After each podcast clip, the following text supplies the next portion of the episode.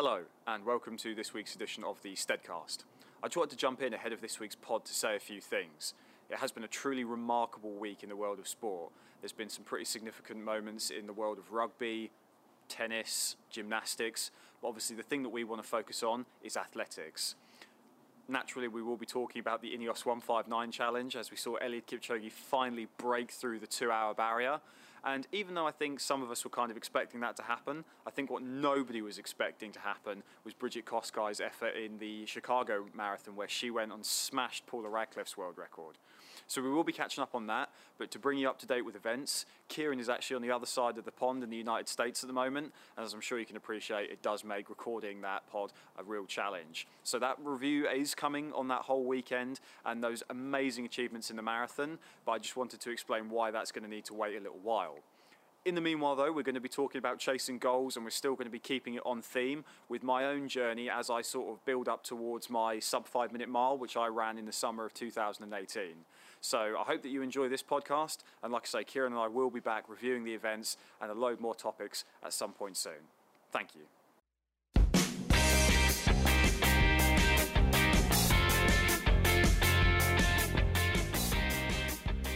Hello, hello, hello. Welcome back, everybody, to the Steadcast, the Steadfast Runners podcast. I'm your host, Kieran Clements, head coach and international distance runner. And I'm Sam Wade. I am co host, which is a very affectionate title for me, hmm. seeing as I'm basically just the guy with the equipment to make it. But I do a bit of running as well, so we've decided that gives me enough authority to get involved. And he's also the self titled social media manager of Steadfast Runners. And today we will be talking about Sam's running. So, we're going to be discussing Sam's journey from just being sort of an everyday fun runner or hobby jogger, whatever you want to call it. He just he did a little bit of running to running a 457 mile. Yes, so uh, that was really exciting. I mean, this was summer of 2018. We're talking, so you know, probably what 18 months ago, something like that. Not probably not even that long ago. Yeah, a while 14 ago. It doesn't feel like that long ago. No, it all. feels really recent in my memory. Um, but I guarantee I couldn't run 457 right now. That's for sure. I can back that up. He might struggle, but um, I mean, speaking of that though, I mean, you're kind of lucky that you're somebody who sort of walks around in fairly good shape. So, sort of talk about how prepared you felt coming into this, and just your history with sports and exercise in general. Yeah, sure thing. So I've always been a pretty active kind of guy in terms of my relationship with sport. It started when I was tiny and I was swimming a lot from pretty much as early as I can remember.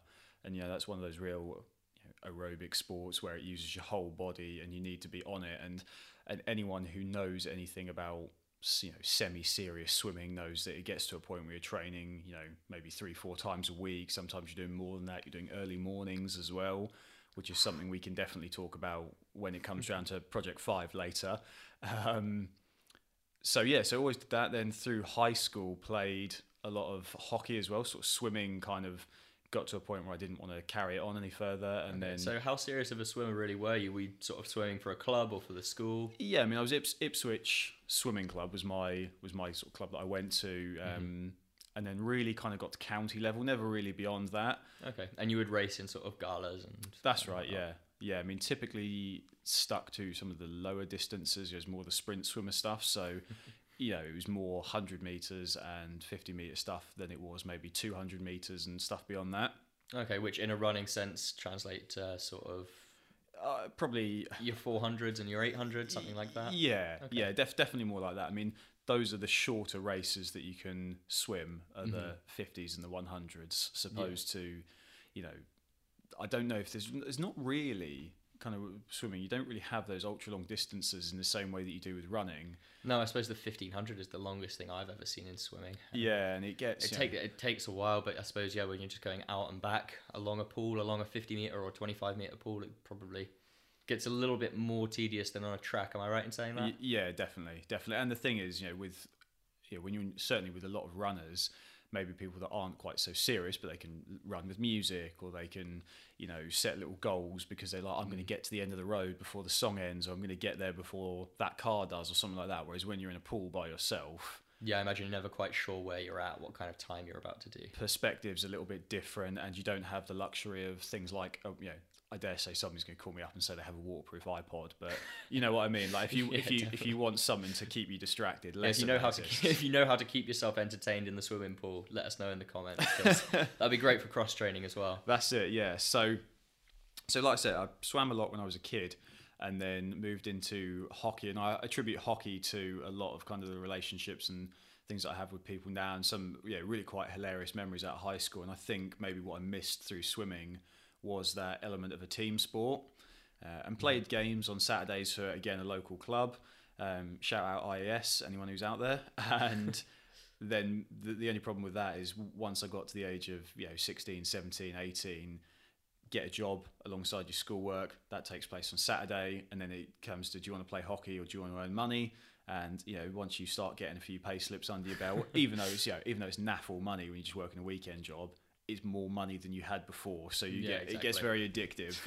um, and yeah, and unfortunately, kind of stopped playing hockey. I'd love to get back into it now. Um, Mm-hmm. but yeah, sort of sort of finished playing hockey. But like I say, got a lot of great memories from playing hockey. And that for for people who are listening and wondering, it's field hockey, not ice hockey. Uh, Yeah, there's we're not, not- really a great deal of ice hockey in the UK. No, we're not blessed with ice rinks. No, not at all. Well, we're not. We're also not blessed with terrible winters like they are in Yeah, parts of the world where ice hockey is big. So exactly. Yeah. yeah, it's, it's not so bad. Um, so then after that, you kind of you got quite into the gym, right? Yeah. Yeah. Mass- massively. And I don't know if it's convenience. I don't know if it's jealousy. I don't know if it's laziness. I don't know what it is because I think some of it was vanity as well. massive amounts of vanity. I mean, the thing is, is you come out of school and obviously, you know, the whole image thing become you become really self conscious, especially when you're at that kind of, you know, what like 15 through to like 20 age bracket. Mm-hmm. People become hugely self conscious about how they look maybe on nights out or about things like that. And and for me, I remember it was maybe two or three people that I knew of that had started going to the gym. And you start to see changes in them Yeah. and you go, wow, geez, you know, so and so looks he's bulked up, and you, you go, I could, I reckon I could do that, and knowing that I was, you know, a pretty physical guy with, a, you know, just generally a good kind of body to, to throw myself into generally most have a sports. good yeah a good base fitness for most sorts of things. yeah, That's a it. I thought I'd. I thought I'd give it a go, and and yeah, again, you know what it's like when you get to any level of any sport.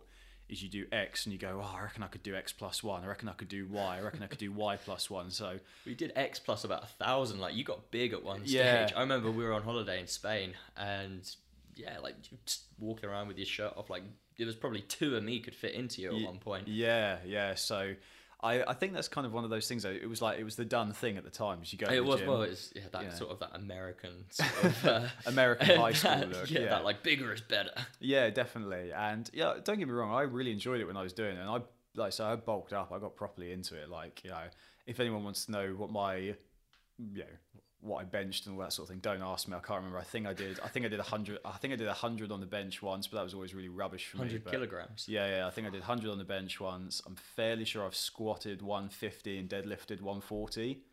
Nice. Um, These numbers mean absolutely nothing to me. but I th- well, I think if I remember, is is 140? Is that three plates? I think it's a bar and three plates. So Solid. Well, it's, it's about two of me. yeah, so, so I mean, it's, Put it that way. yeah. So so yeah, that was kind of where I went to after that, and and you know, weightlifting gets quite addictive, but again, the boredom kind of began to set in for me because especially the gym that I was at is it was the actual like free weights area was quite small. Mm-hmm. And especially as I was going to the gym after work, so you can imagine what any gym is like.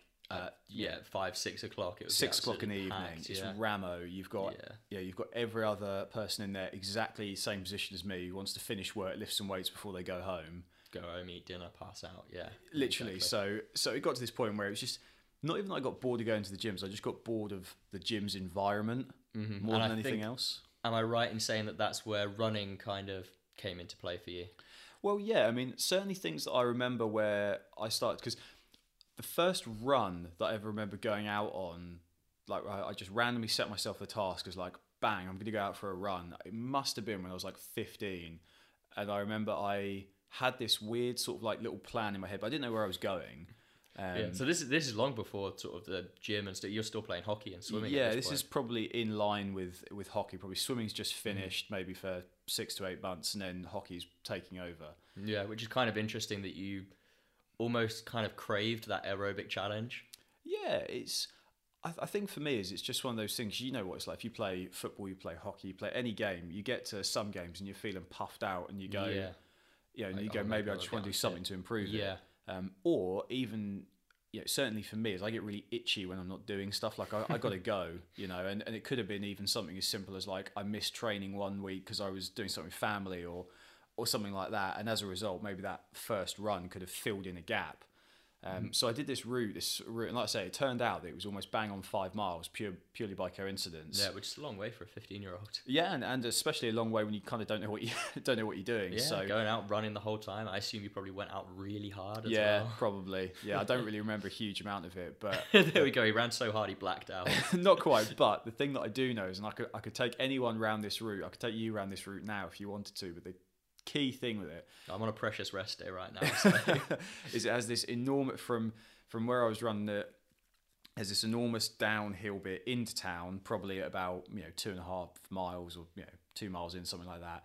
And that, unfortunately, if I want to get back to the house where I started, is followed by an enormous, and I mean enormous, uphill bit um, at probably about the three and a half mile point. So you know you're in it's probably about the time when you're starting to struggle yeah, the most y- in a you're five tired, mile run. And you are, and it is, you know, it's enormous this hill. So you're sort of like this little uh, David looking up at Goliath, which is this hill, and you sort of go, oh, I've got to, I've got to go up that now, and and I, I used to rely on that route a lot, and I can't remember exactly. I was going to say when you sort of you think you dread it coming up to the hill, but sort of describe the feelings when you do get up the top of that hill and you've conquered it. breathless. Breathless, tired.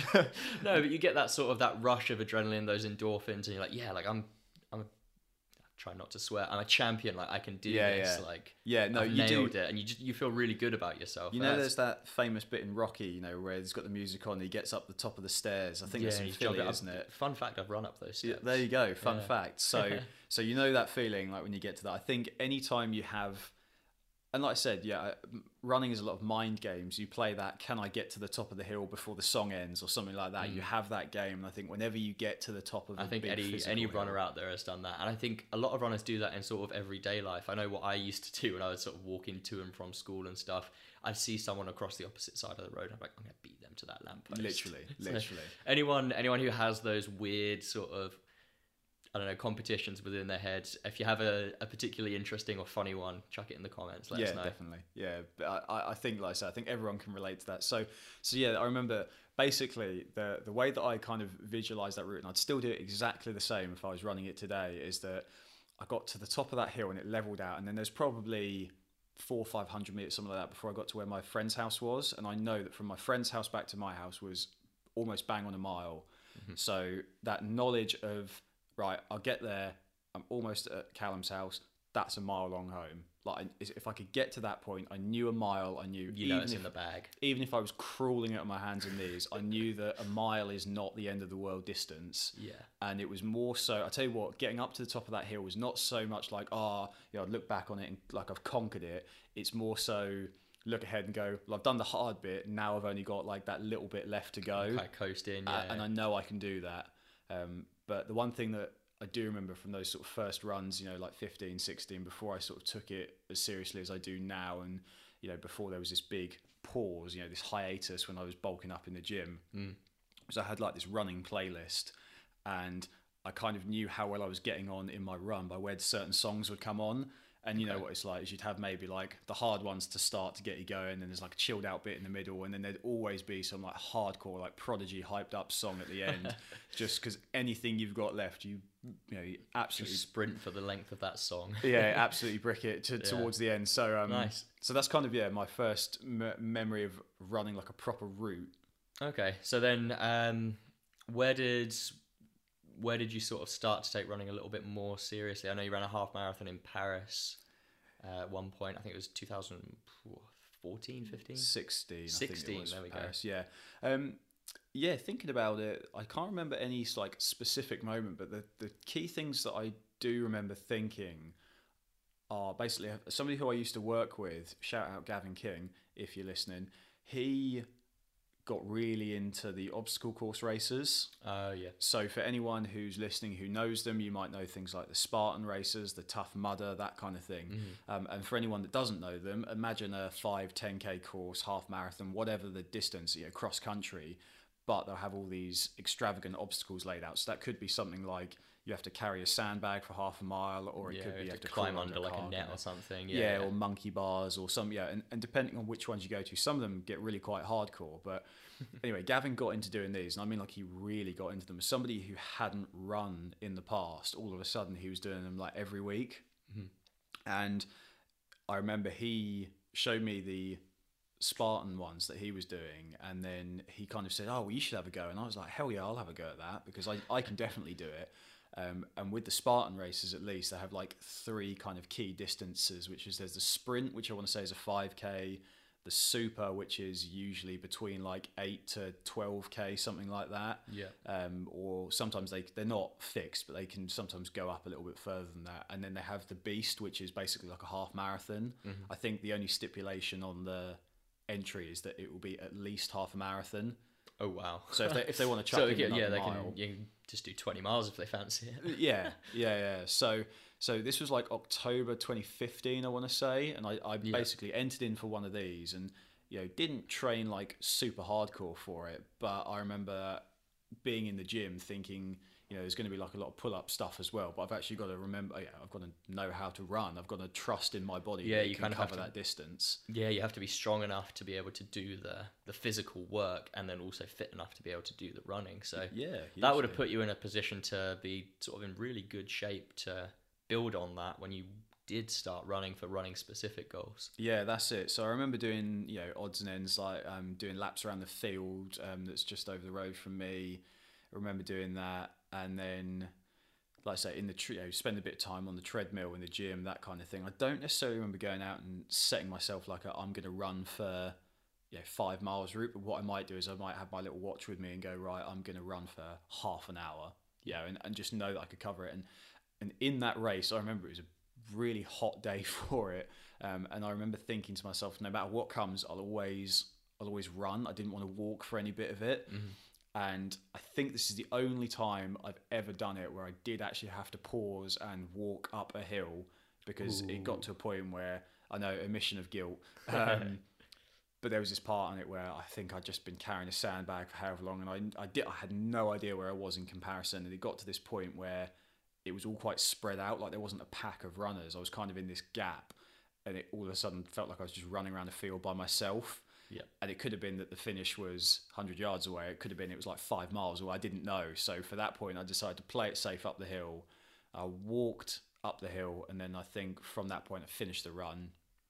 Um, and and yeah, didn't feel didn't feel too rotten by the end of it. I think I hurt the next day, but Yeah, if well, I'm don't- surprised. you don't hurt the next day. Half a, the half a marathon of lifting stuff as well. Yeah, yeah, that's, yeah. that's not easy. yeah. But it does seem to me, from the outside looking in, that your best performance or your best training comes when you have a goal at the end of it. Yeah, definitely. So discuss sort of the importance of having a goal, and then we'll get into where the idea for having the goal of running a five minute mile came from. Yeah, definitely. Well, talking about one thing that I remember quite key, you know, as, as a key point was not long after it crossed into 2016, so October 2015, obviously a couple of months, I went out to Singapore and I ran another one of these obstacle course races out in Singapore. Uh, of course, I forgot about that. Actually. I know. Well, it was, it, the thing is, Singapore was such a mad place to go that I kind of forgot that the first day I was there was all about running. Yeah. Um, and that was all across Sentosa Island, which is like sand and all sorts of stuff. So that was pretty hardcore. I remember training, you know, with a lot more focus for that one. And that was like on the treadmill in the gym, but like carrying sandbags and like running for an hour. And I think, if I remember rightly, the thing had a like a you know the website had like a training program you could print off and it would say like uh, you know you know and it would have like hill sprints and things like that so i remember having Run for X amount of time, do X amount of push ups, run again. like, yeah, exactly. So I remember I remember training a lot more for that, and then after that, I just assumed that I was this hardcore athlete. And when March rolled around, it was my birthday. I had a couple of days off work. That's when the whole Paris half marathon thing came up. Yep. And again, I was a bit lazy for that. I didn't really do that much training, but I remember probably a week before I went, a week before I went out there, I had this idea of if I can run 10 miles, I can definitely run a half marathon. That was a week before Yeah. doing the. Yeah. wow. Yeah. It was, it was, it was just a super, like, yeah, unorganized training Yeah. system. But I remember I could do that. And I went out and I had a five mile route and I did it twice in this, court, you know, in one run in an evening. And it was Yeah. cross country as well. So I remember thinking, like, cross country will be on pavement. That'll be a little bit easier. Yeah. So I effectively trained for that mental barrier, which I had in my head was like 20k, something like that. Just a K before the finish. So yeah, you can imagine what happened when I got to Paris. I trained really well and I felt really good for you know 90% of that race, Yep. and then got to 20k and thought, right, I'm almost there. You know, start to try and you know Wind it up. wind it up a bit and just collapsed over the finish line. I was broken. So, so I think from that point, you know, even though I had that goal and I trained really well, you know, in my own mind for most of it, that was the first time I brought it home. I thought, actually, like you need to train mentally and physically. Yeah, well, I also wouldn't be surprised if you broke yourself a little bit on that ten mile run. That is, that's a long way to be going. That's that close to a race if you're Yeah, just I- trying to finish it. But I didn't know. hey, exactly, and that's one of the things that a lot of people sort of struggle with if they don't know how to train for running. Like you just you don't know.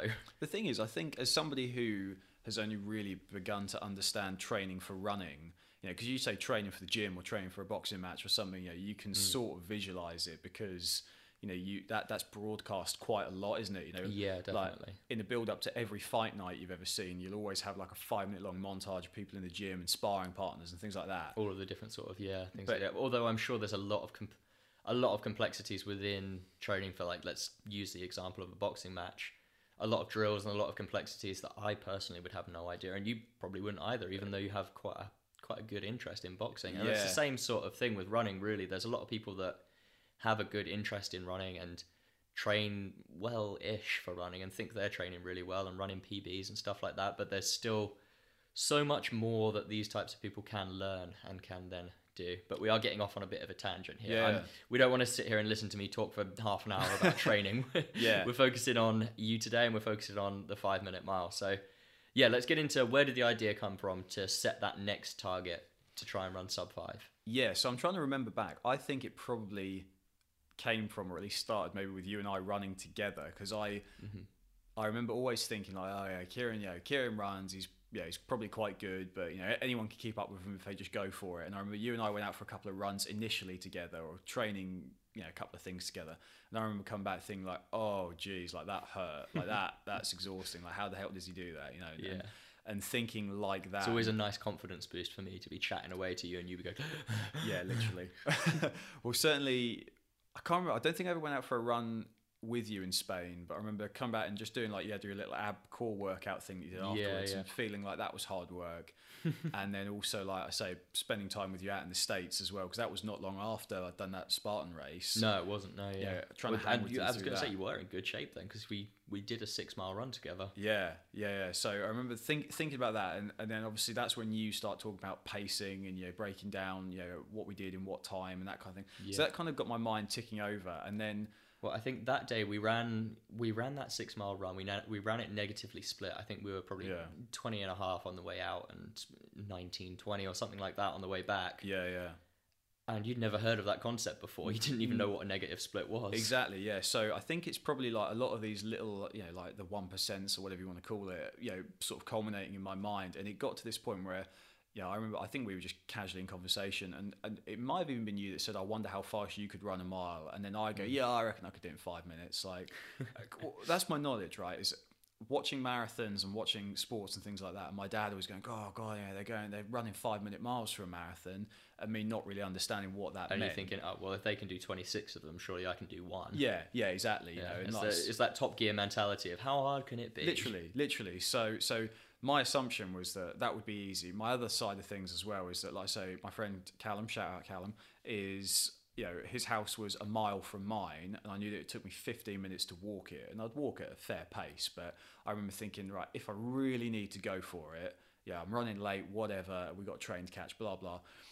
If I were to leg it out my door, could I get to Cam's house inside five minutes? Yeah. So maybe that was my attitude. And I remember thinking to you, like, oh, I reckon I could do five minutes. And then I think you said to me like, "No, I reckon you could probably do like five twenty or five 30. I remember you, we had some moment like that. Yeah, well, I mean, my initial prediction, um, and we'll talk about this later, when we did the first ever time trial at the beginning of Project Five, was I think I predicted you at five forty nine. Yeah, sounds about right. So yeah, I, I probably said to you like you'd do well to break six Yeah. at that time. Yeah, and it was just is- sort of a concept. Yeah, and the thing is, by this point, you know, because this is now getting into, you know, probably the middle of 2018, you know, maybe like April, April time, something like mm-hmm. that. By the time we starting to actually talk about this as a how fast could I could I run that mile, Yeah, I'd maybe started to go out for runs a little bit more regularly, not with any kind of goal, but I'd go out for a run, and then I remember I had this app that would play to me like over my music, and it would say, you know, your last mile was seven twelve or seven eighteen or something like that, and I Yeah. I remember going out for these runs and then having that announced to me and thinking like as long as I would stay under like 7:15 pace that was like steady running pace for me. yeah, yeah. I'd say that was probably your pretty high end, steady, sort of knocking on the door of tempo kind of running. But Yeah. it's when you're doing just mileage, it's okay to sort of run like yeah that. So so hearing that and then all of a sudden that's kind of how i began to understand and actually visualize like a clock versus a mile for me Yeah. is you know you start going like a five mile run for me i'm running seven and a bit minute miles. And then obviously oh it's just one i could leg it in five. And then that's where i think i can't remember exactly when it was first said but i remember speaking to you like right well we'll time me in the summer and we'll see if we can do it. And then i think you probably threw down the gauntlet of look like hang with me for a bit and I reckon I can get you to that sub five minute pace. I think we Yeah. assumed we assumed that I wasn't quite going to be at five, but I would be able to train for it. Basically, yeah. I mean, it was it was obvious to me that what you needed to work on was sort of the speed endurance work. Yeah. I mean, naturally you're fairly quick. You've got a decent amount of speed, and because you were going out for those runs and because you're relatively sort of aerobically fit, you kind of had that base already as well. It was just that mile specific kind of work that we needed to do. You need Yeah. to just sort of layer on like some track sessions and a little bit of threshold work just to sort of bump that aerobic threshold up a little bit and a bit of tempo and that sort of thing. But yeah, that was that was all you really needed. You just needed sort of a nudge in the right direction. It wasn't like we were dealing with a complete amateur that just sort of got up off the couch and was like, "Right, I'm going to run five minutes for the mile." yeah. and I mean that is definitely an, an important thing to distinguish is that you know I'm not some lump who had never run before and then and then jumped up and done it like Yeah. we like we said. So it's important to distinguish that, but Yeah, the actual kind of birth of this becoming a project, I remember specifically. It might have been like, do you remember when we were around at David's for just after you'd come back to the come back Yeah, to the UK yeah, from yeah. America? So again, shout out David. um, is we were all round at David's, and I, I'm fairly sure we were talking about this whole idea, and then you were like, "Let's just do it. I'm free on Wednesday." Yeah. And and at that point, This was this was what a Saturday or Friday or Saturday night. something like that. Yeah, Yeah. it was it was you know whatever whatever it And, was. Like we were just this had nothing to do with running. We were just hanging out, like Yeah. upsetting neighbors with some fireworks. yeah, Just- exactly. Just, guys being dudes. Yeah, that's it. And I remember, I remember all of a sudden because I I'd, I'd had it in I'd had this idea in my head of like ah trying to run a sub five minute mile, and then also obviously you know we'll come to talk about the whole idea of it being a video as well. I could create something off the back of it. Yeah. But then all of a sudden, this kind of gauntlet was thrown down, which was, no, we're actually going to do it. Yeah, Like, well, it's it was if you want to do this, you've got to train, and we've got to commit to this. Yeah, Like, we yeah, need. It was bringing structure to the project. I think is what I brought more than anything. Oh, hugely, hugely, and but the, but like I said, initially getting started for me, it'd been like this. Oh yeah, we'll do it in the summer. We'll do it in the summer. we'll do it in the summer. Yeah, and, I had to just be like, right, no, Wednesday. Yeah, We start on Wednesday, and then in ten weeks you run a time trial. yeah, exactly. And I think for me at that point, it was that kind of you know lump in your throat, and you kind of go, oh, okay. Oh, this is happening. I actually have to run. so so then yeah, I think we penciled in a time something like four o'clock on Wednesday at the track or something like that. And Yeah. um, and I remember you know, and this is where we can actually start properly talking about project kind of what it turned into. But the first memory that I have of that was my day off, and I had whatever generic errands I had to run in the morning. But I was driving around in my car on the um, way to the track, and I remember having that kind of like. You know, like when you sit, you sit still, but you're tapping your feet, kind of like, you know, because Yeah, you've got like that that, ner- nervous energy. and yeah, that literally that exact phrase was going through my head. And there's a song uh, by a band called Slaves, like proper punk rock, like angry song. It's just called Nervous Energy, and it's got that proper kind of dun dun dun dun dun dun dun dun, dun, dun like that.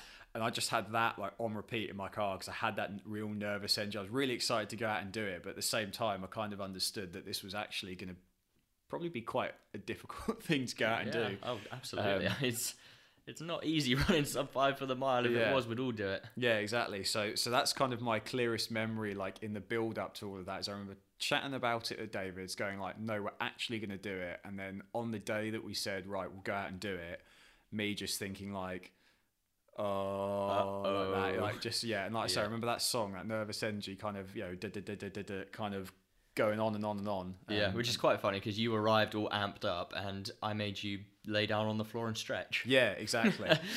and and again, and do you know what? This is something that I I didn't know what to expect from the whole training thing. Is I just assumed naively that we'd get to the track, I'd run straight out on the track, I'd belt round as quick as I You'd could, run a mile as hard as you could, and and, then we'd take go me home. yeah, and it'd take me six minutes or whatever it would take me, and then that way we'd like have. I, d- I don't know what we'd have after that, but we'd have a we'd have like a control, a yardstick, something like that. We'd have Yeah. something to measure me by. Um, but like I said, we got there, and the very first thing you start talking about is stretching and warming up and all that sort of thing. You know, and for me, and I dare say this is relatable for a lot of other people.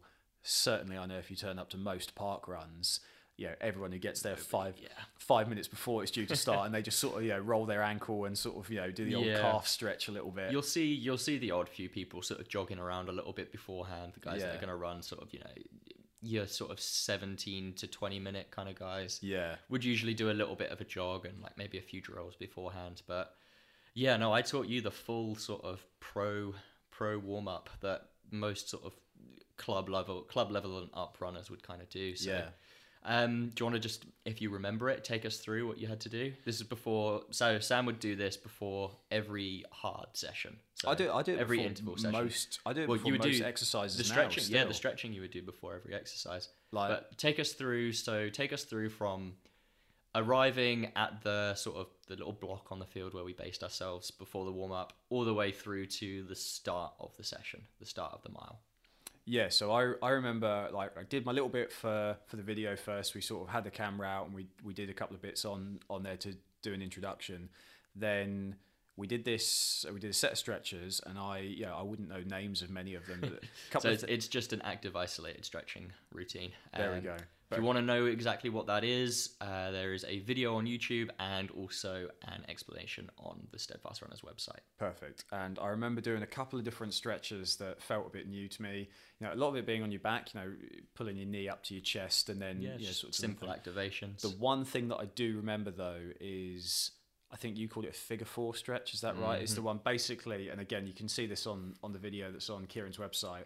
Is you? I can't visualize it. I'm. Gonna, I must look really silly. basically you'd never stretched your IT band before. Yeah, this is it. And you sort of, you know, if you imagine if you're sitting down, you sort of cross your leg over your knee, so you essentially your foot and your ankle is resting on top of your knee on your opposite leg, and then you basically pull your opposite leg kind of back towards your chest. I think that's the best way I can describe it. yeah. Anyway, I mean, check check it out on the video. I'd never done it before, and oh my goodness, that was uh, that just that stretch was a bit of an eye opener for me. Probably followed by some swear words that I can't say whilst I'm doing this, but it was it was one of those real kind of like, oh, okay, yeah, Kieran knows what he's doing because I've never felt this before. I've done a lot of different exercises, and I've never felt this specific group of muscles stretch before. Yeah, and um, let's clarify that that was a good thing. He needed that stretch. Yeah. Um, if you've got a muscle group that doesn't need stretching because it's abnormally tight, and if you stretch it, there's something's going to happen to it. Don't stretch it. Always be sensible. Yeah, I'm not Disclaimer. I'm not responsible for your injuries, people. Yes. Um, but yeah, I remember doing so. I remember doing these things. Like I said, that one stood out to me just because of the you know the wince that I did afterwards. But I remember we did that, and then for anyone who knows where the track is, where we did this project, there's a kind of normal you know, playing field next to it, nice and, grassy field. Yeah. and I remember doing a couple of laps around that. And I actually I remember wearing your um, watch that you wear for your runs, and it had like live.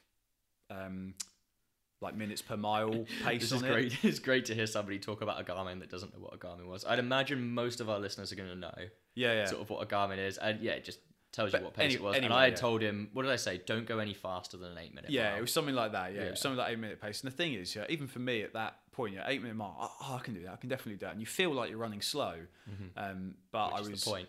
Yeah, which is good. Yeah, and I, st- I so I stuck to that, and I did a couple of laps around that. I mean, that probably works out what a couple of kilometers we ran. I think you did. I think it was a two k warm up that I had you do. Yeah. Yeah, so obviously we'd arrived, we'd done the video stuff, done my stretchers, and then we did this little run, and kind of, I think then we must have moved onto the track, and then you introduced me to the idea of doing some drills. Yes, so just pretty simple dynamic stretches. I think you just did some A skips, some B skips, a couple of sort of high knees, a few straight leg bounds, and then Yeah, a couple of sprints as well. then we're yeah then we did 50 did minute sprints or something like that.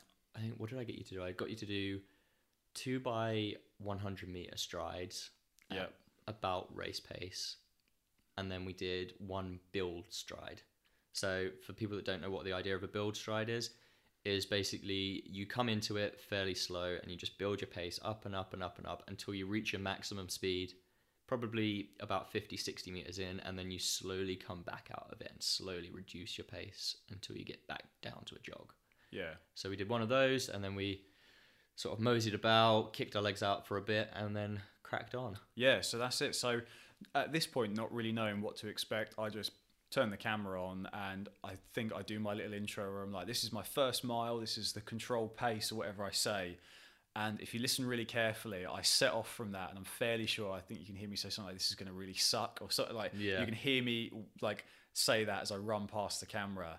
Um, so it's just typical form. You go around the first bend, the first 200, you go, this feels fine. You're coming up to the first 400, yeah, yeah, yeah, not too bad.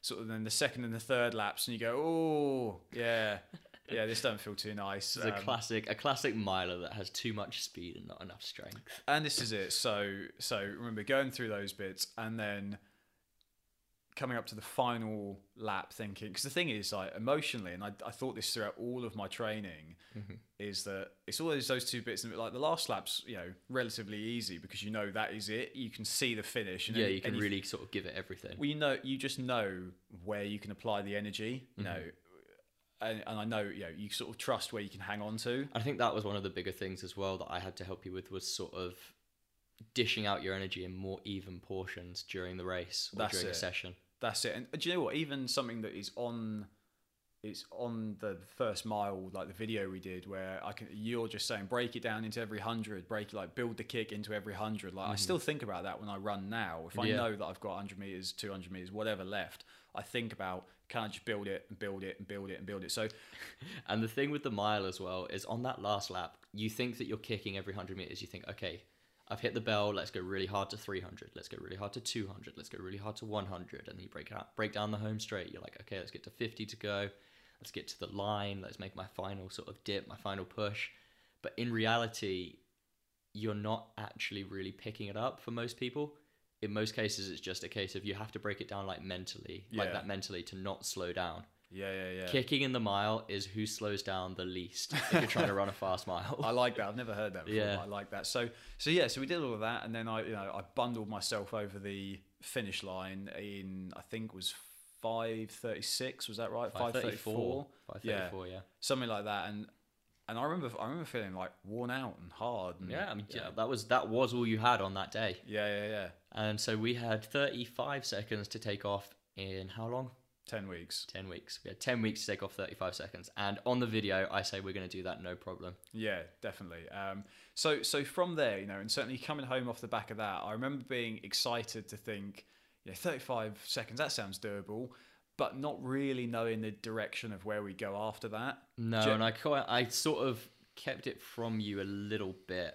I like I sort of drip fed you the program instead of trying to. Well, the thing is, is I remember, like, yeah, because honestly, like, you know, you'd not done any coaching, so it's fair to say that it was all a new experience for you. I didn't have a Scooby what was going on. No, it was So- it was a le- it was definitely a learning experience from both of us. I mean, the only person I'd ever coached before was myself. Yeah, exactly. So I, I know what my body responds to. I had a rough idea what I thought you would respond well to, but you never know until you do it. Yeah, and then the key thing that I remember us sort of saying is I said, you know, whatever you think I need, write me up some sort of training plan because one of the key things, and this is something that I think a lot of people suffer from in work, in sport, in any kind of league of life that you can choose, is it's just the discipline of doing it. I knew mm-hmm. that I wouldn't be able to run in the right way. I wouldn't be able to discipline myself in the right way. And, and to be honest, I was expecting to finish my little five mile run, uh, five mile run, sorry, my mile run in five minutes or whatever.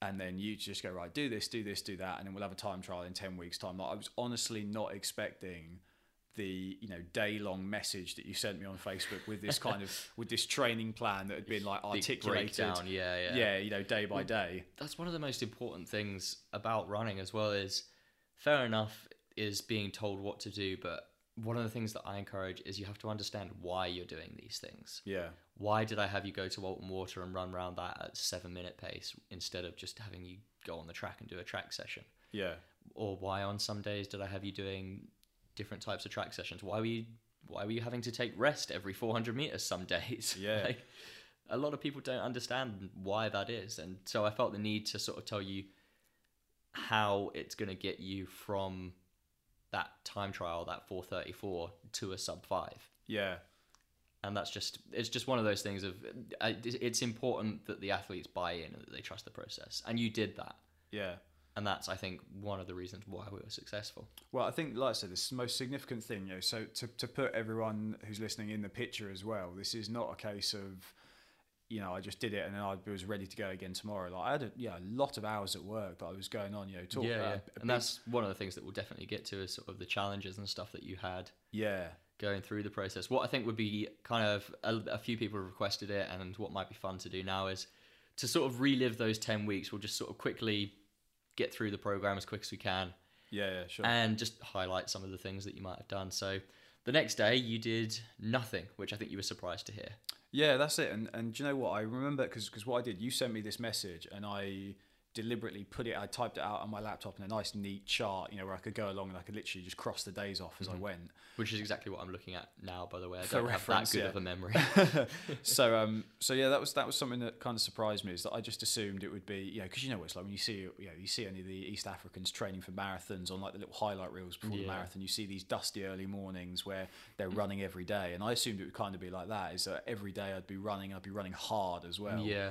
um, But no, there was there's definitely I mean, I can see here literally just from the way you've mapped it out, it's quite nice. There's a huge element of progression. yeah yeah yeah big time And so your second your second day or well, your first week, I only really had you running fairly easy. So you had two easy 30 minute runs at 8 minute pace and one 45 minute run where it was 15 minutes at 8 minute pace, 15 minutes at 7 minute pace and then 15 minutes back at 8 minute pace. yeah Sort of uh, that was basically me tricking you into doing a threshold run. Yeah, yeah. Well, I, rem- I remember that run because I remember the first, the rest of the runs kind of like blended in, but that first week I remember fairly clearly because that, that second run I ever did was, um, and this is talking about life again, is I had to deliver a car of all places down in like Exeter. So I was working in the motor trade and I couldn't get transport, so I ended up driving this car like six hours.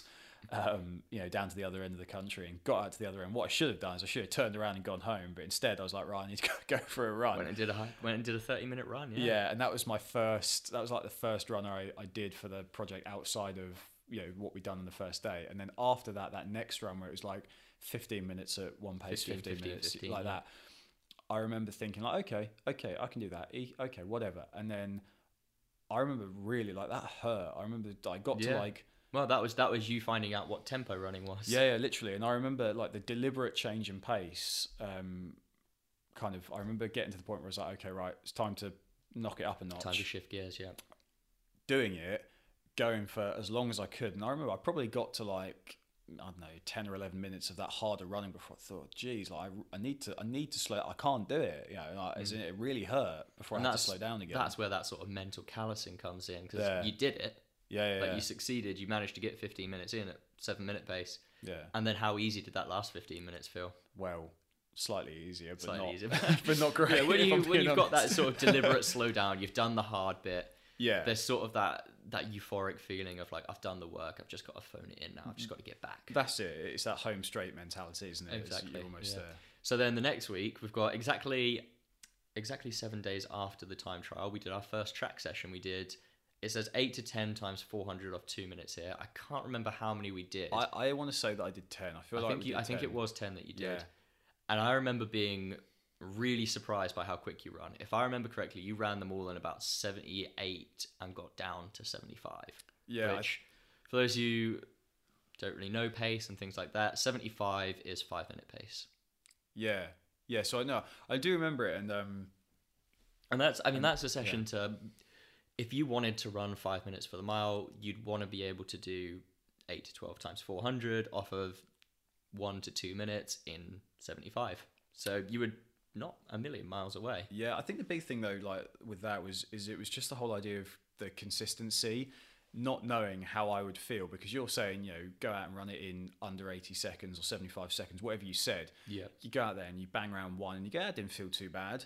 And I did it in whatever time I did it, 78 seconds, something like that. So I think you went out quite hard. I think the first one was like 76. Maybe yeah. So so wha- whatever it came back at, but the key thing for me is I just had no idea how I was going to do in the next one, the next one, the next one. Exactly. Yeah. Well, this was your first ever interval session. Uh, and this is it. And the thing is, is that the the things that, this sounds really silly, but the things that surprised me about doing this, and as we go through the training, there's more and more of it. Is I remember feeling surprised at why I had to do some really short runs. You know, why the hell am I doing 200 meters? Like I've got to run much longer than that.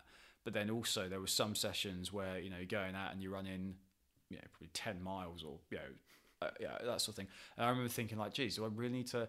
I was like, the mileage was the other thing that surprised me is how much mileage I was being asked to actually go out and How run. much sort of just easy running you had to do? you know, for a mile long thing. Yeah, I've got to run a mile, so I should train for the mile. Yeah. But actually, training for the mile it includes a lot of you know going for on a track around two or three hundred meters, and also going out and doing you know fairly well paced seven or eight mile long runs. Yeah, well, that brings me on to sort of the next, the rest of this week of training. So you did four runs that week.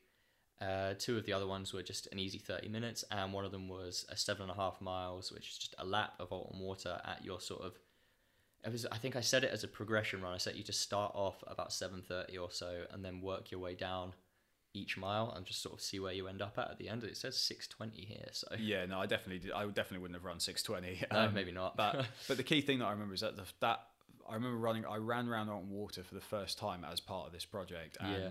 part of that is just you kind of I don't know. It's kind of you just a bit curious. Like I'd never run around it before. You want to start slow because I had no idea how long or where I was going, anything like that. So you don't want to burn out. And then by the end of it, you know, you start to see some of the visitor signs that say you've got X amount of Yes, you saw- left the car it was park. good that I had set you a progression run because it's what you would have done anyway. Then. I- exactly. So so that was that was kind of the the next step, as it were. You sort of yeah, what you get to learn your surroundings, and by that point, you know, once you've run for seven or eight miles, you sort of learn how your body feels. Once you're two Yeah, or three oh, miles absolutely. into a run, and you know you've only got eight miles to run, you kind of get an idea of how you're going to feel at the end. I think. Yeah, and I think that aerobic development was something that was quite important for you personally, is getting those longer runs in at kind of a, a, Hugely. a slightly faster kind of threshold kind of pace, but without really burning you out. So I think the progression run and the Alton Water steady runs were quite a nice way to sort of disguise that work where you still got it in, but you weren't killing yourself to try and get it because the emphasis was definitely on the track sessions. Yeah, definitely. And what a common theme,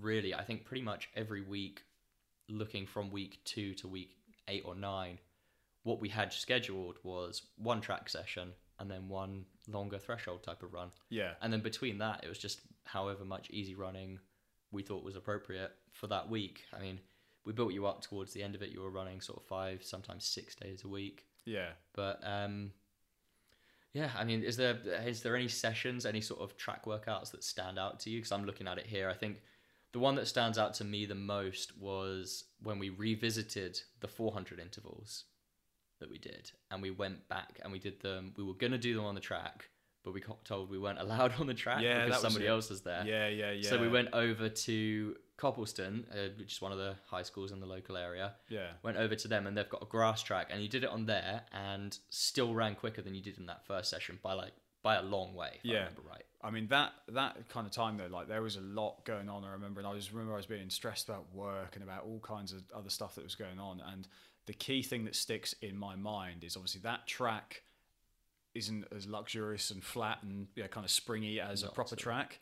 You know, it's lumpy. It's you know grass. You barely see where the lanes are when you're trying to go round. So you're, you're concentrating a lot yeah but I have this really distinctive memories. We've been like kicked out of one location for filming. I think earlier that day. I think we'd gone down and filmed something at, at Alton Water or something like that and been. oh that's right yeah yeah, yeah. Then we tried to do a track session and ended up, you know, somebody having a, having a go at us because we, you know, were on the track and we weren't supposed to be or whatever it was. And then going to Copleston and just trying to slog together this slot when I'd already felt battered emotionally, more, more physically. I was probably okay. Clearly, I was okay. well you were fine because yeah I mean But- well let's uh, we'll do a little comparison so that first session you did you did 10 400s with two minutes recovery in about 78 to 74 I think was your quickest one or maybe 75 76 right. this second one, I remember really distinctly. You did twelve with ninety seconds recovery, so more reps, less recovery. Your slowest one, I think, was a seventy-six, and you Wow. got down to the last one. You ran seventy-two. Damn. So that was the session that you did where I was like, okay, he's ready. Yeah. he's go- he's So- ready to roll. And I think that was in week nine. yeah, it was something like that. It that it was, in week nine that you end. did, and there's a whole bunch of sessions that we did in between that. If anybody wants to know, just reach out. Like I'll be happy to talk you through the training plan a little bit Yeah. more. Something that I just this is really funny. So I remember uh, you know various things going on throughout the project, and a lot of this is like behind the scenes stuff that didn't make it into videos or anything like that. But I remember really distinctly feeling, you know, you've got like that kind of angry energy that you have in the gym or whatever. And Yeah. I remember because they'd had all this emotional turmoil throughout the day to actually finally get and just run a session. I remember basically going off for like it must have been like you know run number six of out of these you know 12 or however many ended up doing like getting to this point and saying I, I have this really distinct memory that I was like running off saying the only thing that matters is going fast like I remember saying something like that as Yeah, I went yeah. and just and feeling kind of yeah like come on come on come on and getting that real yeah it got to this point and I should say this with everything else that goes on in life when you get these focused moments like this like I was like I was really focused on Yeah, oh, this oh yeah, you had you had the tunnel vision that day. yeah, or just in general, I remember waking up and it got to the point where most mornings, despite what I was going on at work, had big handover, a big customer, whatever it was. I just remember thinking like all I really gave a damn about was what do I have to run today? How fast can I run today? Like I had that tunnel vision because I kind of really got deep in the whole concept of this project. Yeah, absolutely, and, And that's that just demonstrates more than anything the importance of having a goal. And this is that, it. That And- and extra that was it. motivation that it gives you. Goal setting, I think, is one of the most important things in running at all. Because if you don't have a goal, if you don't have something that you're working towards, it's so difficult to get out there and motivate yourself yeah, to train. definitely, definitely. So difficult. And I think you know if, if we probably we can probably yeah because the, the like I said if if anyone wants to see the exact training plan it won't be the exact one that I followed because I had a lot of life in the way which we'll talk about kind of in Yeah. a moment. Um, but like I say you can get in touch with Kieran through his things. Also on my video that I made for it there is a bit of a link to kind of an overview of my plan um, you know, it doesn't go into huge detail, but it does list kind of the sessions that were advised or you know that you could use. So if you want to access that and kind of you know visualize it for yourself, print it up and stick it on your wall, there are ways that you can do that. Exactly. But- and if you want one that's catered towards you, You know, where to go. Yeah, you know where to go. But uh, that's had just made me think actually of one of the sessions that looking at this isn't on here, but I think was one of the key ones to your development was you had had a really stressful day at work and things like that, and we are going to get into sort of the challenges that you faced and things like work life, home life, and things like that. But Yeah, you'd had one of those days, and you had a session to do. I think you had an Alton Water run to do. That's it just right. wasn't happening. yeah, yeah, So you texted me, and I had to sort of think on the fly, like, okay, we've got to send him down to the track, and we've got to get something in yeah, of that kind of stimulus that's easy enough for him to do, but you can also get done. And I think what we ended up going with in the end was a three mile, a warm up, yeah. then a three mile sort of tempo kind of run. I remember that. I went, I went hard on You that went, one. yeah, you did, Yeah, it, yeah. qu- you ran quick on that one. Yeah, I can't remember exactly what you did now. I wish I, I might have it on my Strava if I've got my. I don't know yeah, my phone is, well, we'll have a look. If you want to find it out, follow Sam on Strava. Scroll back to last summer. He doesn't do that much running now. I really it'll don't. be alright. Yeah, not on Strava. it won't take you too long. Um, so you did that, and then you did some 200 meter reps, which I think you also were moving fairly well on as well. You Yeah. sort of 34, 35 on those. Yeah, I can't remember doing those exactly, but I do remember that that bulk of the run, that three miles in the middle. I the remember- three mile was what really brought you on. Yeah, and I yeah. remember that was that was kind of the almost like the tension, you know, the like the relief of the tension from the day is that Mm. you know because I was, you know what it's like if you've had those stressful days and you're going, I just want to go for a run or I just want to go to the gym or whatever, and then even like that felt difficult.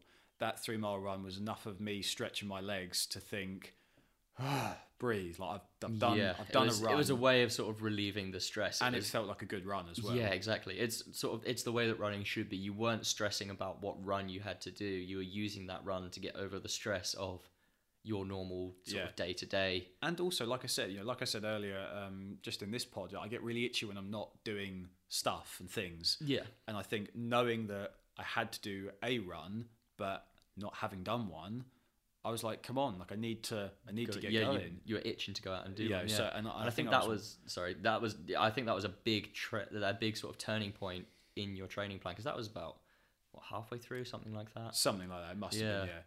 A little fun fact behind the scenes thing though is in the video just because artistically it works that's like the last that day where I'm getting stressed about things is the last one of like the the training part of the video, and it fades off. It's like ten o'clock at night when I do it. Yeah, that was late. Running around an abandoned running track in the dark. It's got floodlights on the video, but that's because I went back and did a pickup shot. When I actually did the run, it was no, it wasn't floodlit.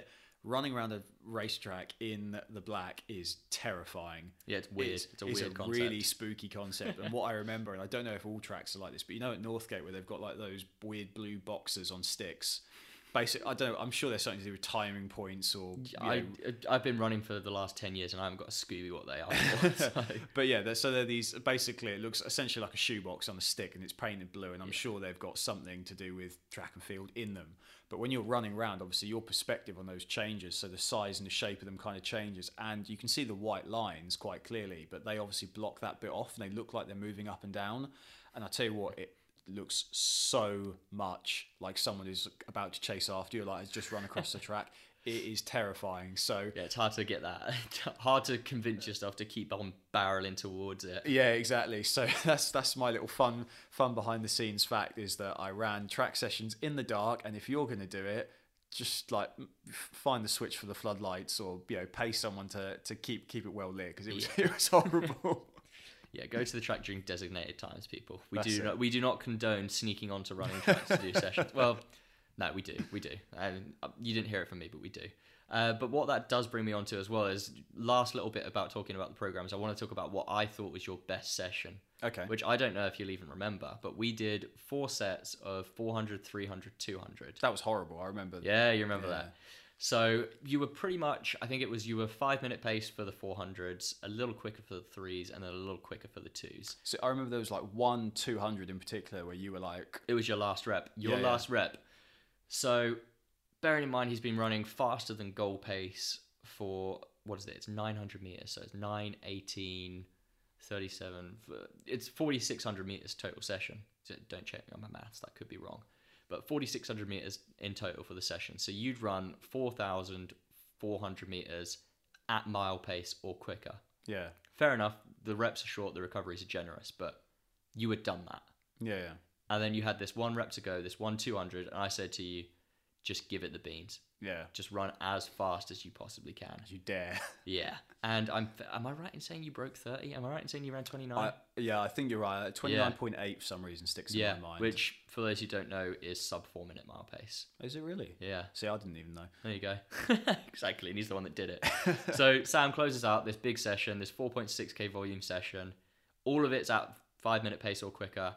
And then he goes and runs the last 229. That, I think, was your best session. And that came a week before that big 400 session that we just talked about. So from about weeks, a week, about week eight, that's when I sort of knew, like, okay, like, we can do this. Yeah. Like, this is actually going to happen Nice. and we'll talk about when it actually did happen in a minute because what I want to talk about now, I think, which is going to be quite relatable to quite a few of the people listening, is some of the challenges that you sort of faced during this. And we've touched on it a few times, but talk about sort of what the biggest challenge was for you because from the outside looking in, it seemed like it was balancing the training with your sort of work schedule. I mean, Sam was doing a hell of a lot of work, as I'm sure you would say. Yeah, now definitely. your yeah, I work mean- schedule and sort of home life and you know social life and things like that. I don't think there was any runs that you were doing like drastically hungover or anything like no, that. But no, no, no, no, no. I was quite cautious of that sort of thing.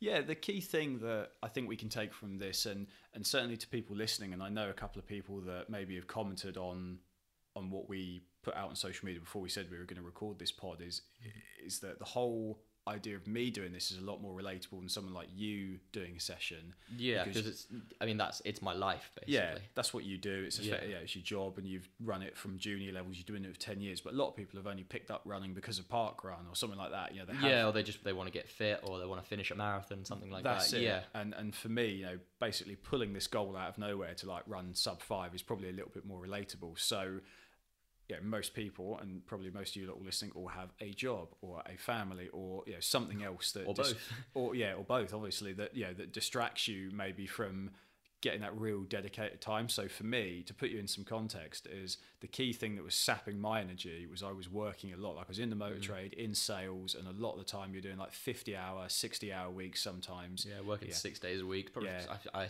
think you did some seven day weeks during Oh, that ten al- week. almost certainly, you know, Yeah. because they're and they're big, long ten hour days, and you know, I was working for a brand that you know some some serious money for for some of their vehicles, and you know, you know what it's like. If someone's spending seventy odd grand with you, you can't just go right. There's the keys, off you go. You've got to actually spend time with them, and Yeah, sometimes a certain amount of finesse. that's it. And and this was also this is in the next town along, so it was actually you know there was always nightmarish for traffic. Um, so yeah, there was actually a Shout dr- out the A14. yeah. Uh, shout out, Yeah. shout out Ipswich Road in Colchester. Yeah, What a menace. Ugh. Ugh. but the, but you know the drive there as well. Is you're having to leave. I was having to leave work, leave for work at half seven in the morning. Yeah, so there's a lot of sort of early morning runs, late night sessions, that sort of thing. a lot of timing.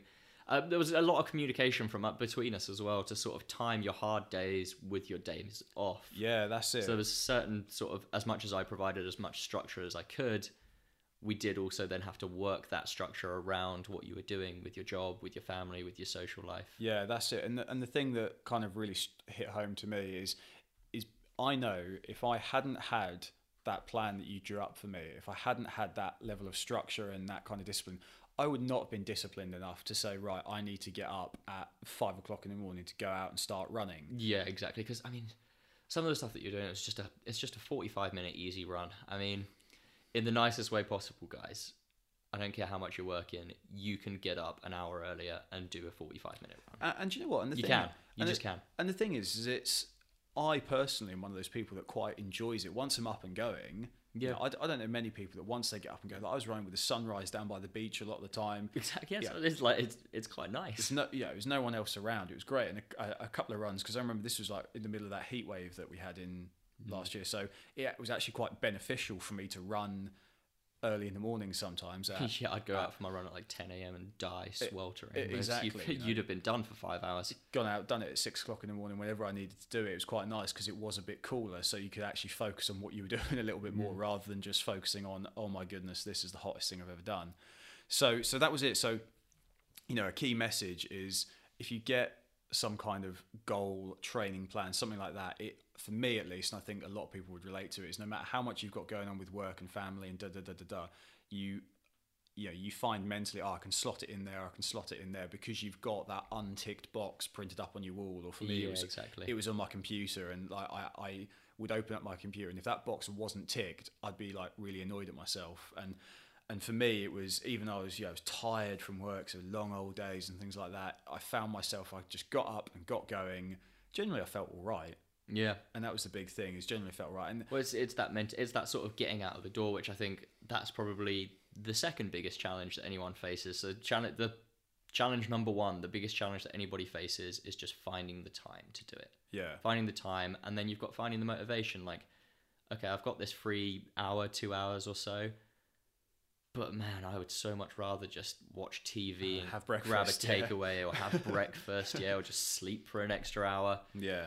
So, how did you sort of motivate yourself just to get out the door? It was just having that training program there, just that accountability. It, yeah, the the training program, you know, like I say, I had an actual like version of it that I could relate to and was a little bit more tangible. That made a big difference for me. Yeah. Um, I think the other big thing that helped is the fact that it was summer as well. So often I was getting up in daylight.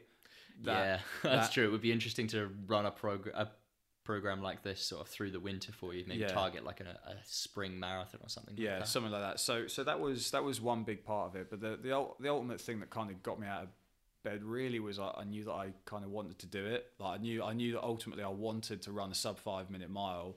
I knew also that I wanted to have that achievement, and I wanted to. I'll be honest as well. I wanted to record a video. I wanted footage as well. Yeah. And the thing is, the more runs you do, the more footage you're likely to get that's actual, you know, legitimately honest footage and things like that. So that was kind of the motivation.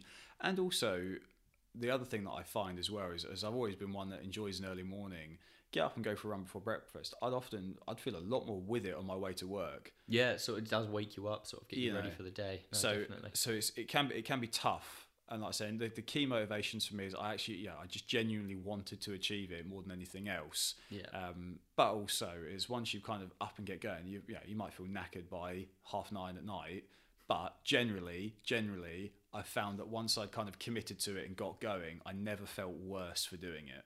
That's, No, that's, that's- a really important distinction. I was going to say that's probably one of the most important things about doing easy runs is if you're going out for what you call an easy run, recovery run, steady run, whatever your word for it is, the prime focus of these runs above anything else is you need to finish that run feeling better than you did starting it.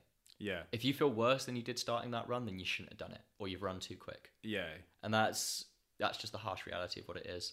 So you've got those two sort of real big challenges, and then you've got obviously the physicality of the sort of running sessions themselves. I mean, how did that sort of come to you as a bit of a challenge?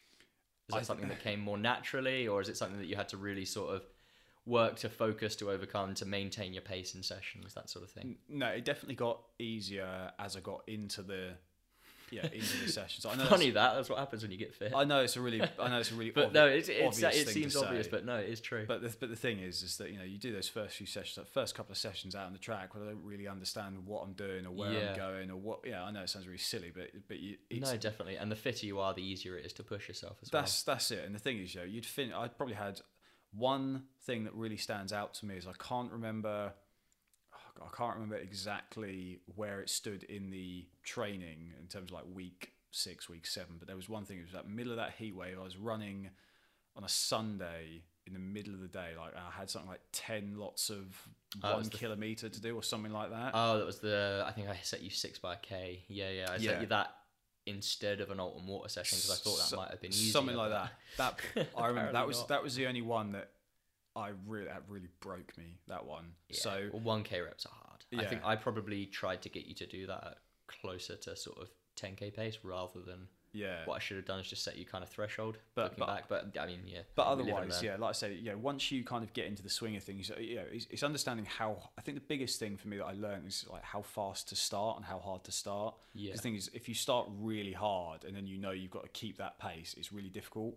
Whereas once you have done a few, things and you learn, actually, you don't want to crank it straight away. You can slowly. yeah, you almost want to get through sort of the first half, thinking like, all right, well, when is this gonna, when is this gonna bite? When's this gonna start hurting? That's- Rather that's than it. getting to halfway, thinking like, oh man, I'm knackered. so when so is that's this gonna end? that's it so talking about physicality side of things like the physical side of things paired with the actual like confidence because another thing is the mm. knowledge and the confidence of when to go slow and when to go fast i think Yeah. that's what i learned with those first few sessions and then afterwards the the actual physical side of things even though i had sessions like say that six lots of a kilometer that broke me and really hurt yeah, at least I kind of I, I, I came out of those like knowing right I gave that everything and my body responded how I expected and it's it like, to yeah, I can do this. Now you knew that you could do it, and yeah a lot of people, a lot of athletes, and you'll see this as the biggest difference between sort of club runners and elite runners is just having the confidence to really polarize your training, to really take those hard days hard and those easy days easy. Yeah. And that's one of the things that I had to really sort of drum into you is like it's okay to be running 8 minute pace, 8:30 pace on your easy days on your 40 45 minute runs yeah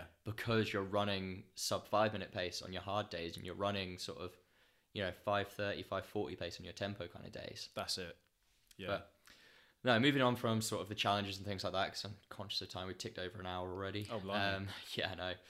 We just love the sound of our own voices. clearly Uh, let's just quickly touch on sort of the whole process of turning it into a video. yeah so one of the big things for me and what I want to do more and more of is create media create video and I'll be honest this whole project sounded like an exciting visual concept and I didn't really have much direction with what I wanted to do, you know, artistically wise with it. But what I, what I did want to do is I wanted to have this kind of like this build up towards me doing it or not doing it. You know, that's a very artistic. If I'd run 501, I still banged it in there because it would Oh, be yeah, like a real definitely. Good artistic finish. But Yeah. in terms of video, generally, whenever I went out for a session, I made sure I had a camera with me, and I'm fortunate that I've you know got lots of camera equipment because it's what I do. So it's just a case of I you know bring the tripod, bring a camera, just something with me all the time, um, and. In the end, I remember you and I talking about. We were saying, "Oh, we could break it down into like vlog style training videos, or it could be Yeah. a half dozen." But really, for me, I always wanted like one big like killer video at the end. One sort of almost documentary style. Yeah, kind of. So I remember doing that, and and I'll tell you what, the key thing that stands out for me, and I do this a lot when I make videos, is actually music. Is I don't really. The other thing Project Five taught me, and kind of through training, is also I went from being a guy that ran with music to now I physically I can't run with music anymore. No, it, I'm the same. I hate it. It just puts me off. There were a couple of sessions where I remember I was like at work or driving home to or driving to the track, and I'd listen to music. Like obviously we talked about that song "Nervous Energy" earlier, where I just Yeah. thought this suits a moment. And I actually sounds really weird. I actually remember hearing songs that I thought I can use this in the video, and I was running along.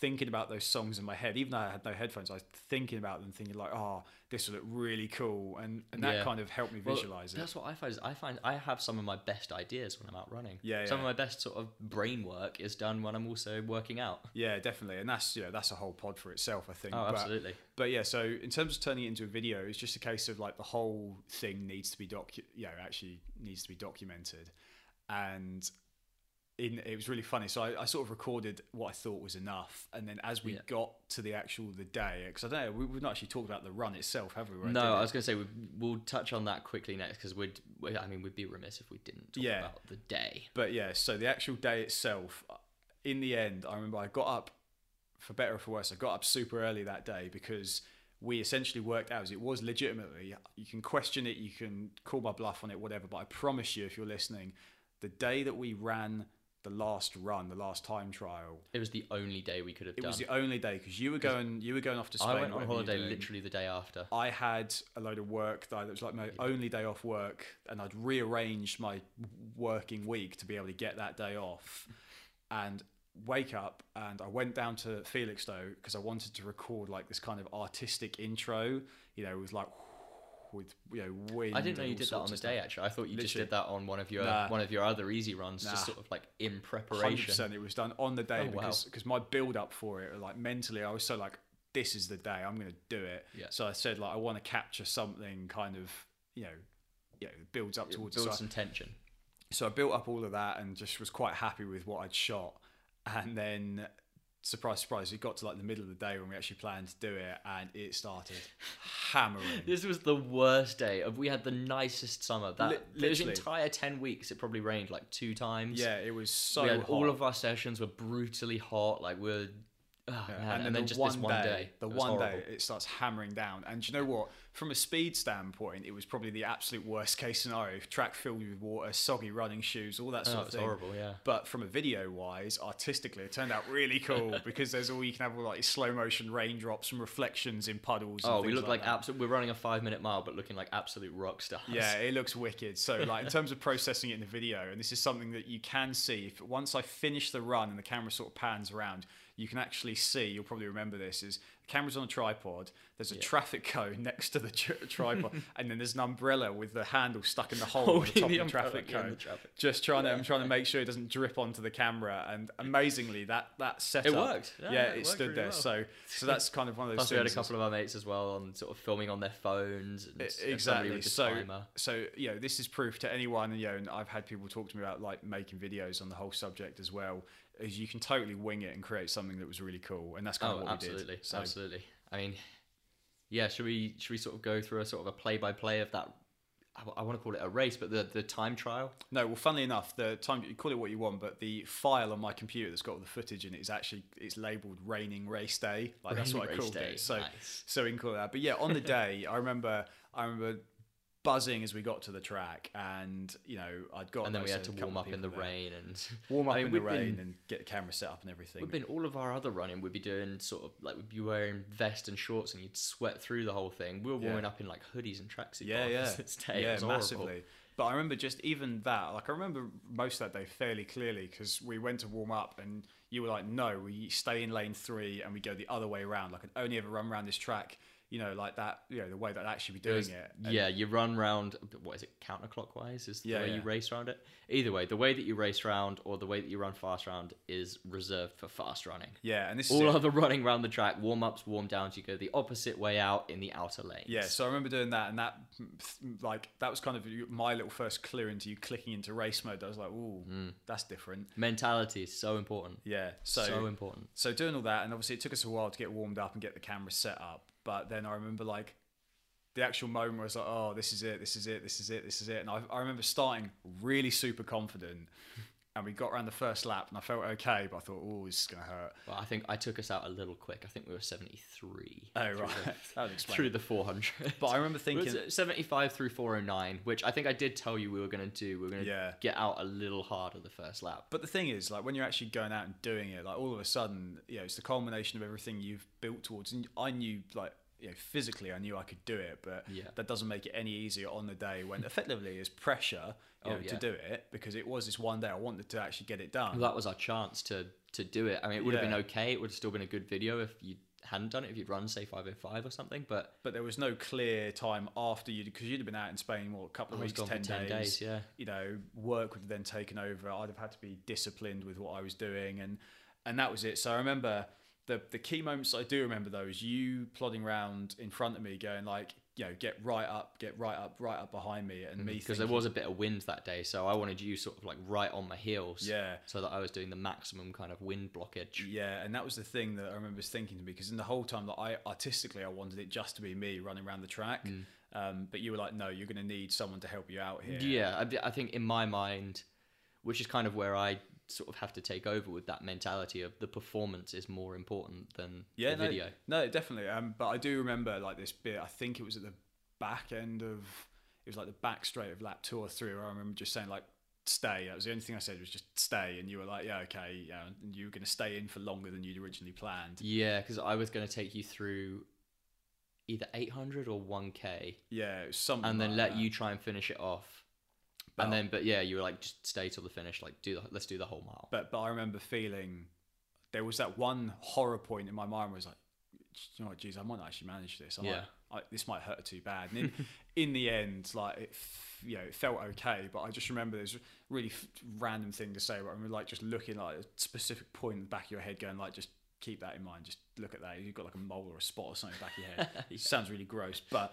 That I remember just seeing that and just thinking, as long as I like focus on some clear point and it doesn't get smaller or anything like that, I know it's- that I've, You chose the deformed bit at the back of my head. of course, Good yeah. job I got a haircut like shortly before that. Yeah, yeah, but but it was something like that. I remember just having this weird, like, specific part of the back of your head that I looked at, just thinking, as long as as long as that's clear and it's not drifting away, Yeah. then I'll then I'll be good. Um, and yeah, in the end, I think we can we can all say, yeah, I did it because you've taught, yeah, you you know from the start of this pod that I that I managed to do it. 457. But yeah, Comfortably. 457 on a day like that. I've said this to you so many times. Yeah. It means to me, that to me means you were probably in sub 450 shape. Yeah, but I remember we got to that final straight and just anything that I had left in the tank, any gas, just sprinting. and, that's what I said to you. I was like, just, you've got to try and outkick me here. Yeah, yeah. You've got to try and sprint past me. And, you just- did. Yeah, well, ju- everything I had left, and you can see it as I get to the. I plow through the finish line, and I think immediately end up on my face about two two seconds later because you, I you lie down pretty quick. I just I just charged through it, and then what I remember is looking up and you just going yeah like that, and you took your watch off and you like show it to me, and you're like open your eyes, Sam, and then I sort of just remember seeing it and probably saying looking up and seeing a blurry four as the first number. yeah, and just going like yes, and there's some swear words involved if anyone wants to watch the video at that point, but it works, trust me.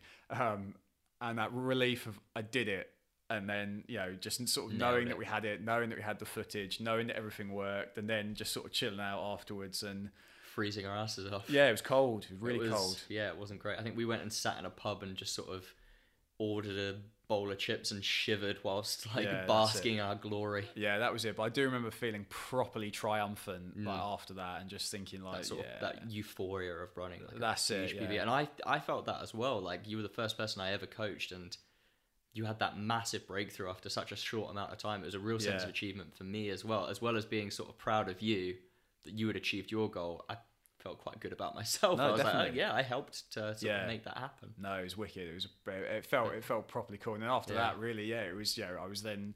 You know, I could I can do a sub five minute mile. Yeah, you're, you you are now immortally a sub five minute mile. You're yeah. forever going to be a sub five minute miler. yeah, and then yeah, really after that, the whole fun of turning it into a video, and it kind of took me like best part of a month because I was still working all these crazy hours, like, mm. And still trying to fit in runs and do pickup shots and all that kind of stuff. But like turning it into a video and then eventually launch that and kind of reliving it. I remember the excitement around launching the video and you going like, I've got to see it, and it came out like I I love watching that video. Just Oh, well, I, think- still I, just still watch it yeah. probably on average like a couple of times a month. I, th- I think it's awesome. Yeah.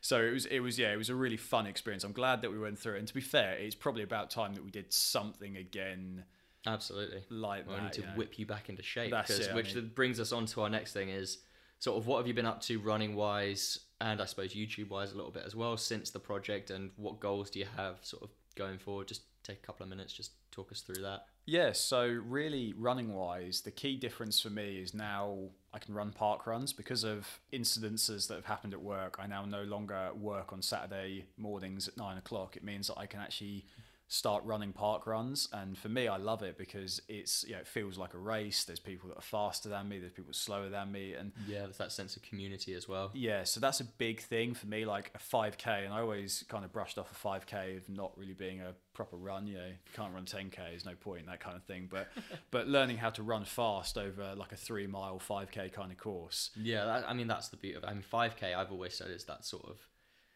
the most brutal distance running event you can do if you do it properly. Yeah, yeah. And It's so just that it's that horrible mixture of speed and strength that you need to run your best 5k that you're physically capable of is absolutely horrible. Yeah, it's not- it really sucks, but it's, It's- such a cool achievement. it is, yeah. So like running wise, been doing a lot of running with park run and trying to break 20 minutes at the Chantry Run Park Run in Ipswich, which for anyone who doesn't know it, it's a twisty, turny, up, down. Like it's not a nice Oh, it's, flat it's a hard one. I mean, I well, put it this way: I have run thirteen fifty four for the five k, a PB that I don't think really represents my ability. I think I can go much quicker. But my best that I did at Ipswich Park Run, the time that I went out and did it, and this was me running pretty hard, was I think about fifteen thirty something. Yeah, it's a nasty and that's the course. course record by Yeah. a fair way, I think. Yeah, so I remember that's that's one thing, and running really for me at the moment, running's kind of for clarity more than anything else. Like hmm. I find running a much easier task than going to the gym, and because the thing is, going to the gym, know, you, I, for some reason I still feel the need to drive to the gym, and then you feel the need to lift weights. And there's usually someone on the equipment that you want to do, and all that kind of thing. But running's like we said in the last pod, and like we'll say in probably plenty more pods to come, is it's pure and it's simple. And for me, it's just something I can, I can just do it anywhere. Yeah, it's that kind of you time as well. There's nobody else sort of in the way. It's- Yeah. There's no external distractions, anything like that. It's just time to get away and just sort of be with your thoughts and Yeah, just- exactly. It So- really just it relaxes you. so that's kind of my perspective on running at the moment is there's no real goals at the moment dot dot dot to be continued but you know there's no goals right now but i do that and then youtube wise all of my running videos have actually like it's pretty much what i've made you know most of my videos on because it's a Yeah, I'd say to the, most of the YouTube community, especially locally, you're known as sort of the running guy, Yeah, the running YouTube guy. which is which is funny but um just got back from a trip from japan so that's probably the next video that needs to be made is documenting some of that nothing to do with running but it was just an interesting place to go yep. Um, and yeah, otherwise, then we're sort of moving on to, to doing more work with you at the moment, doing the pod and things like that. So, so that's kind of everything that's going on with me. Um, Awesome. If you see me down at Park Run, yeah, I'll probably be running Kesgrave Park Run a lot more now. Um, just come, yeah, come and say hi, come run with me. I'll probably be running, you know, around that roughly in the 20 minute time. So if you want to keep pace with me and chat, more than welcome to. or if you want to run faster than me and embarrass me, do it as well. There we go. All right, there it is. So that's Sam Wade, sub five minute miler. Uh, thanks very much for coming on, Sam, and sharing your story with me and with our listeners. We've taken up quite a bit of your time now. Uh, we're getting on to an hour 20 or so. So, yeah, hopefully it's uh, an interesting hour 20 and you've stayed with us until now. If you have stayed with us until now, give the video a little like, subscribe. Anything you want to say to us, chuck it in the comments, and hopefully you'll be tuning in next time. All right. Thanks very much. Take care, everybody.